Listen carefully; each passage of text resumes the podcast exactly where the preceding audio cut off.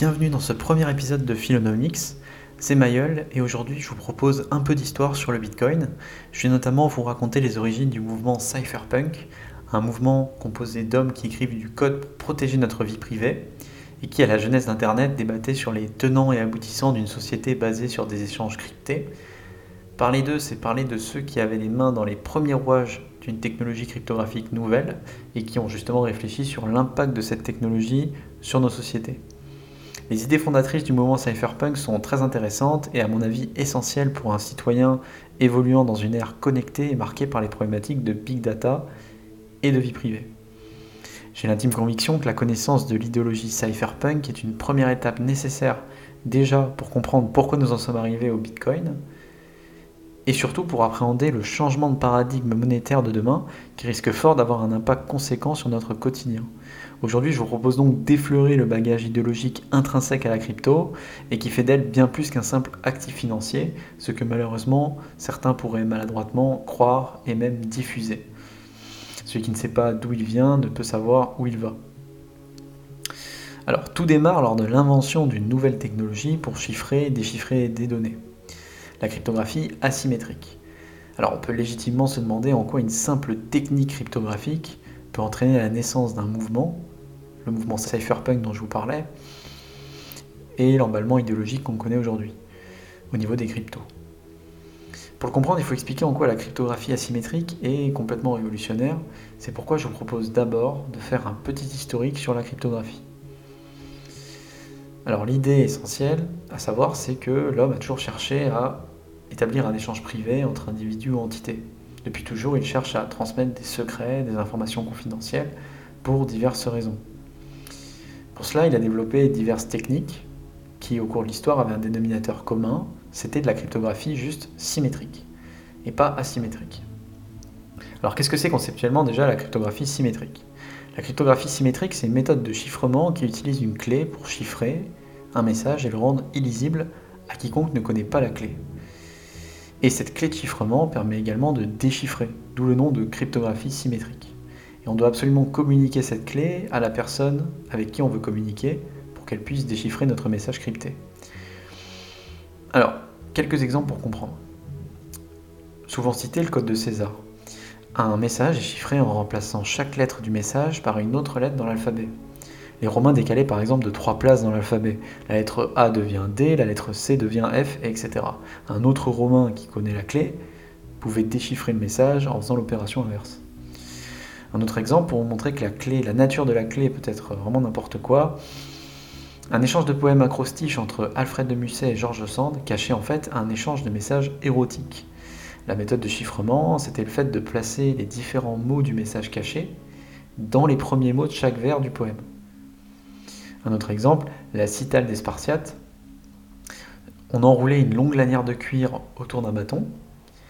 Des lettres étaient inscrites sur la lanière de cuir et on faisait en sorte que sur une ligne, certaines lettres, elles pouvaient s'aligner et former un message.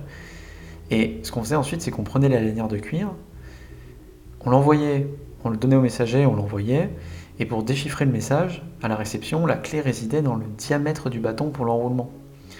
Si on enroulait la lanière de cuir sur un bâton qui était plus fin ou plus gros, l'alignement de certaines lettres était différent et le message illisible.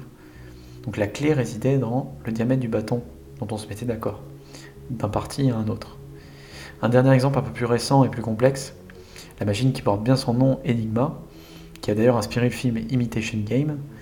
C'est une machine, si vous voulez, électromécanique euh, faite de multiples cylindres à l'intérieur, et c'était utilisé par l'Allemagne nazie pendant la Seconde Guerre mondiale. La clé réside dans le réglage de la machine qui était très complexe, connu uniquement des nazis, et si vous vouliez déchiffrer tous les, messages des nazis, il suffisait juste de trouver la clé. Mais c'était pas une partie de plaisir.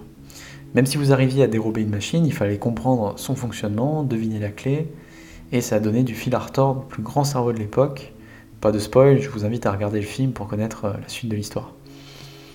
Donc pour résumer, peu importe l'époque, on comprend par ces différents exemples que la condition obligatoire pour échanger des messages secrets, c'est d'avoir la connaissance d'une clé de chiffrement dont on se met d'accord, permettant à celui qui reçoit le message de déchiffrer et celui qui envoie le message de chiffrer.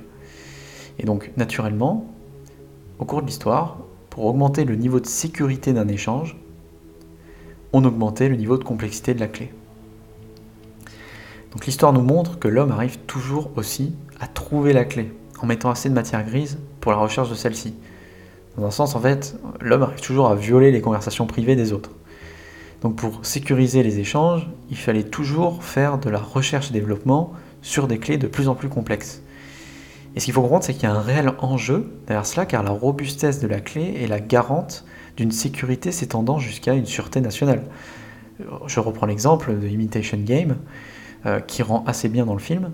Imaginez l'importance de la sécurisation des messages de guerre et l'impact dans l'histoire si on arrive à déchiffrer les messages de nos ennemis. D'où une forme de jeu du chat et la souris technologique qui existait entre les différentes nations pour se sécuriser dans ce domaine. Alors, tout ça c'est bien beau, mais qu'en est-il de la cryptographie asymétrique euh, dont je vous parlais au début? Ce qu'il faut savoir, c'est que dans les années 70-80, avec l'essor de l'informatique permettant notamment d'accélérer le calcul mathématique, il a été inventé une technique cryptographique ne nécessitant pas la transmission d'une unique clé servant au chiffrage et déchiffrage de messages. C'était une technique qui était basée sur plusieurs clés. C'est pour ça qu'on appelle ça la cryptographie asymétrique.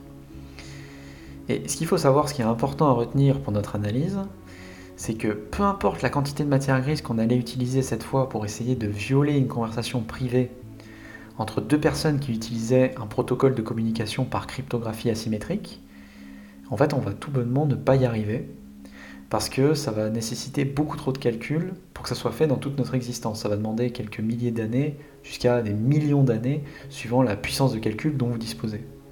Et donc là, à ce moment-là, on a dans les mains une technologie qui nous permet une communication privée sans faille et qui nécessite une infrastructure informatique pour sa mise en œuvre. Donc ce qu'il faut savoir, c'est qu'à cette époque, cette nouvelle méthode attire tout de suite certains organismes comme l'armée ou les services secrets.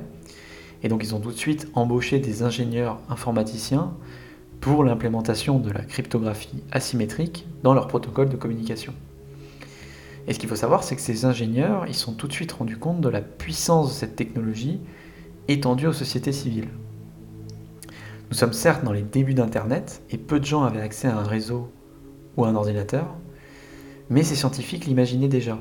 Si chacun possédait un ordinateur connecté au réseau, n'importe qui pourrait communiquer de façon secrète sans être contrôlé par un tiers. Et donc vous avez ici l'émergence de la crypto-anarchie. Et d'ailleurs, pourquoi tout de suite chercher à ne pas être contrôlé par un tiers et étendre cette technologie au grand public? Alors, il est vrai que ces ingénieurs sont emprunts légitimement de la contre-culture Big Brother et connaissent de ce fait la tendance naturelle de l'État à étendre ses pouvoirs, notamment grâce aux avancées technologiques dont il bénéficie en priorité. C'est donc naturellement que la pensée crypto-anarchique naît à ce moment-là. Et fait intéressant, lorsque vous ne possédiez même pas d'ordinateur, les premiers crypto-anarchistes pensaient déjà un monde où nous étions cryptés et insensurables. Nous sommes en 1988, un premier document officiel est publié, le manifeste du crypto-anarchisme, qui annonce un changement radical des sociétés civiles à l'adoption de ces techniques de cryptographie moderne. Il indique également que les gouvernements essaieront en vain de l'en empêcher. Et donc, à ce moment-là, la crypto-anarchie a officiellement son idéologie écrite sur un document de référence, les idées se débattent, maturent dans les premiers réseaux d'Internet, et comme par exemple en 1991, le logiciel PGP, Pretty Good Privacy, permet de chiffrer les mails par cryptographie asymétrique, et donc les scientifiques échangent librement leurs pensées à ce sujet, sans entrave gouvernementale, mais toujours dans l'ombre car l'accès à Internet est encore très fortement limité à l'époque. Nous sommes en 1993, un deuxième document est publié, qui s'appelle le manifeste d'un cypherpunk. On y trouve notamment les conditions pour exercer une vie privée sur Internet et la mission d'un cypherpunk avec la fameuse phrase Un cypherpunk écrit du code. Ce document que je vous recommande de lire par sa résonance avec aujourd'hui met l'accent sur deux conditions essentielles à l'exercice de la vie privée sur Internet. La signature électronique et la monnaie électronique. Donc en 1993, vous avez la première mention de l'importance d'une monnaie électronique échangée par signature électronique pour assurer l'exercice de sa vie privée sur Internet. Ça ressemble à quelque chose qu'on connaît. Si vous n'aviez pas deviné, voici un autre indice. À la même période est inventé un premier système de preuve de travail, qui est à l'origine une technique anti-spam pour empêcher des attaques DDoS.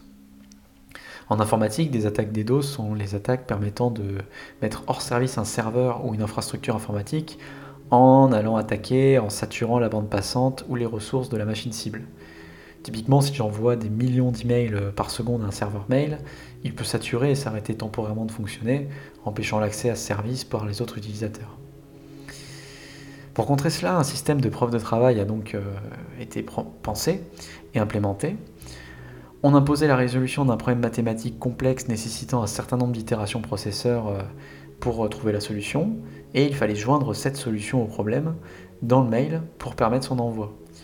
Du coup, l'envoi de millions de mails oblige à fournir des millions de preuves de travail, nécessitant forcément un coût en ressources processeurs et donc un coût en électricité. Et donc ça permet de décourager les spammers de justement spammer. Très bien, je vous parle de monnaie électronique, de preuves de travail. Vous comprenez où je veux en venir. Le 31 octobre 2008, un certain Satoshi Nakamoto publie un livre blanc sur Bitcoin, un système monétaire sans gouvernance.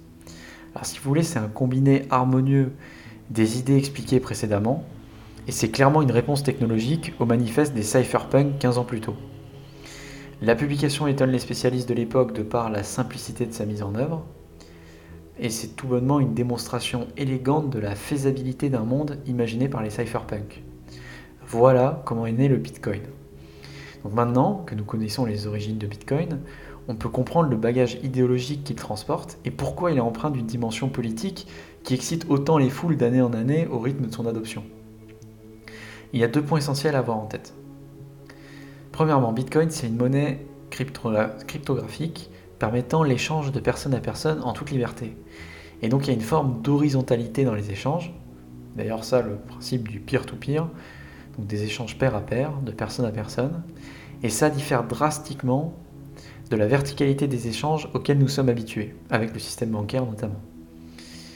Deuxièmement, c'est un système qui est, comment dire, à la fois robuste, je dirais même plus, il est résilient, et j'irai encore plus loin, il est antifragile. Alors c'est quoi la différence entre tout ça? Si vous voulez, la résilience, c'est quand vous, quand vous avez, on vous impose une contrainte et vous éloignez de votre état d'équilibre, vous revenez à votre état d'équilibre. Le caractère antifragile d'un système, c'est à peu près la même chose, sauf qu'au moment où on revient à notre position d'équilibre, en fait, on s'améliore. Donc ça va un peu plus loin que la simple résilience. Et donc, Bitcoin est un système antifragile qui résiste aux critiques, aux hacks, aux mesures gouvernementales, au temps, et permet son adoption graduelle inévitable. Il prend de plus en plus de force au fur et à mesure de son adoption, il pèse de plus en plus dans les marchés, et il y a de plus en plus de personnes dans, sa communauté qui cherche à améliorer le protocole et à diffuser le protocole. Donc c'est en ce sens qu'il est qu'on peut le qualifier d'antifragile. Maintenant, ce qui me paraît pertinent, c'est de comparer ces deux points qu'on vient de voir, l'horizontalité et le caractère antifragile du Bitcoin, à l'exemple d'Internet. Pour rappel, Internet, son cahier des charges, à la base, c'était de créer un réseau à utilisation militaire qui pouvait résister à tout, même à une attaque nucléaire. Et donc son fonctionnement est basé sur plusieurs nœuds qui faisaient en sorte que s'il y a un des nœuds qui était détruit, euh, par exemple par une attaque nucléaire quelque part, le réseau continuait de fonctionner. C'était ça son cahier des charges à la base, et ce qui euh, le, le fondement de sa création. Alors Internet, on sait très bien ce que ça nous a apporté, mais à la base, ça avait de nombreux travers. Ça permettait par exemple le partage de fausses informations, la création de réseaux illégaux et j'en passe. Mais vous voyez, voir que cet aspect de cette technologie, c'est comme se voler la face devant les multiples avantages à l'adopter. Et voilà, le but de cette comparaison, c'est que pour l'économie horizontale, c'est rigoureusement la même chose. Certes, le peer-to-peer permet entre autres de financer des activités illégales, mais ce serait irresponsable de ne voir que cette conséquence à l'adoption de cette technologie par rapport à tout ce qu'elle peut apporter. Pour revenir à la nouvelle technologie présentée au début, la cryptographie asymétrique. Nous sommes actuellement à un moment de l'histoire où la majorité des individus ont accès à un appareil informatique, smartphone ou ordinateur, permettant de faire tourner un protocole de cryptographie asymétrique. On a cassé en quelque sorte la barrière technologique qui nous empêchait de faire fonctionner ce système à l'échelle du citoyen. Et cette technique cryptographique a changé clairement le paradigme de recherche et développement autour de la sécurisation Fondamentalement, on ne cherche plus la méthode la plus robuste puisqu'on en a trouvé une, on va plutôt chercher à la simplifier, optimiser son fonctionnement, son coût en ressources et sa facilité d'utilisation. Nous étions habitués à ce que notre argent se trouve dans une zone centralisée, avec une sécurité en béton. Cela nous rassurait, mais nous déléguions temporairement notre argent autre part. Aujourd'hui, les banques utilisent la cryptographie asymétrique, hein, le chiffrage RSA, pour sécuriser nos opérations bancaires, et effectivement, c'est sécurisé et c'est ce qu'on utilise en majorité. C'est juste que cette technologie-là, elle est tellement répandue et tellement développée aujourd'hui qu'on peut le faire nous-mêmes. Nous pouvons retrouver la gouvernance de notre argent tout en gardant un niveau de sécurité optimal. Alors pourquoi ne pas le faire? J'arrive à ma conclusion. Informons-nous de l'idéologie cypherpunk pour bien recentrer le débat sur les enjeux idéologiques du Bitcoin et fondamentalement sur l'économie horizontale et l'émission du privé dans nos échanges. Et ne nous laissons surtout pas influencer par divers sophismes qui s'arrêteront sur les aspects négatifs d'une nouvelle technologie émergente, rappelant les débuts d'Internet. Et surtout, aussi, apprenons des cypherpunks qui ont déjà longuement réfléchi sur ces sujets depuis plus de 20 ans. Voilà, c'est la fin de ce premier épisode, j'espère qu'il vous a plu. Nous nous retrouvons semaine prochaine pour l'épisode 2. C'était ma gueule et vous écoutiez Philonomix.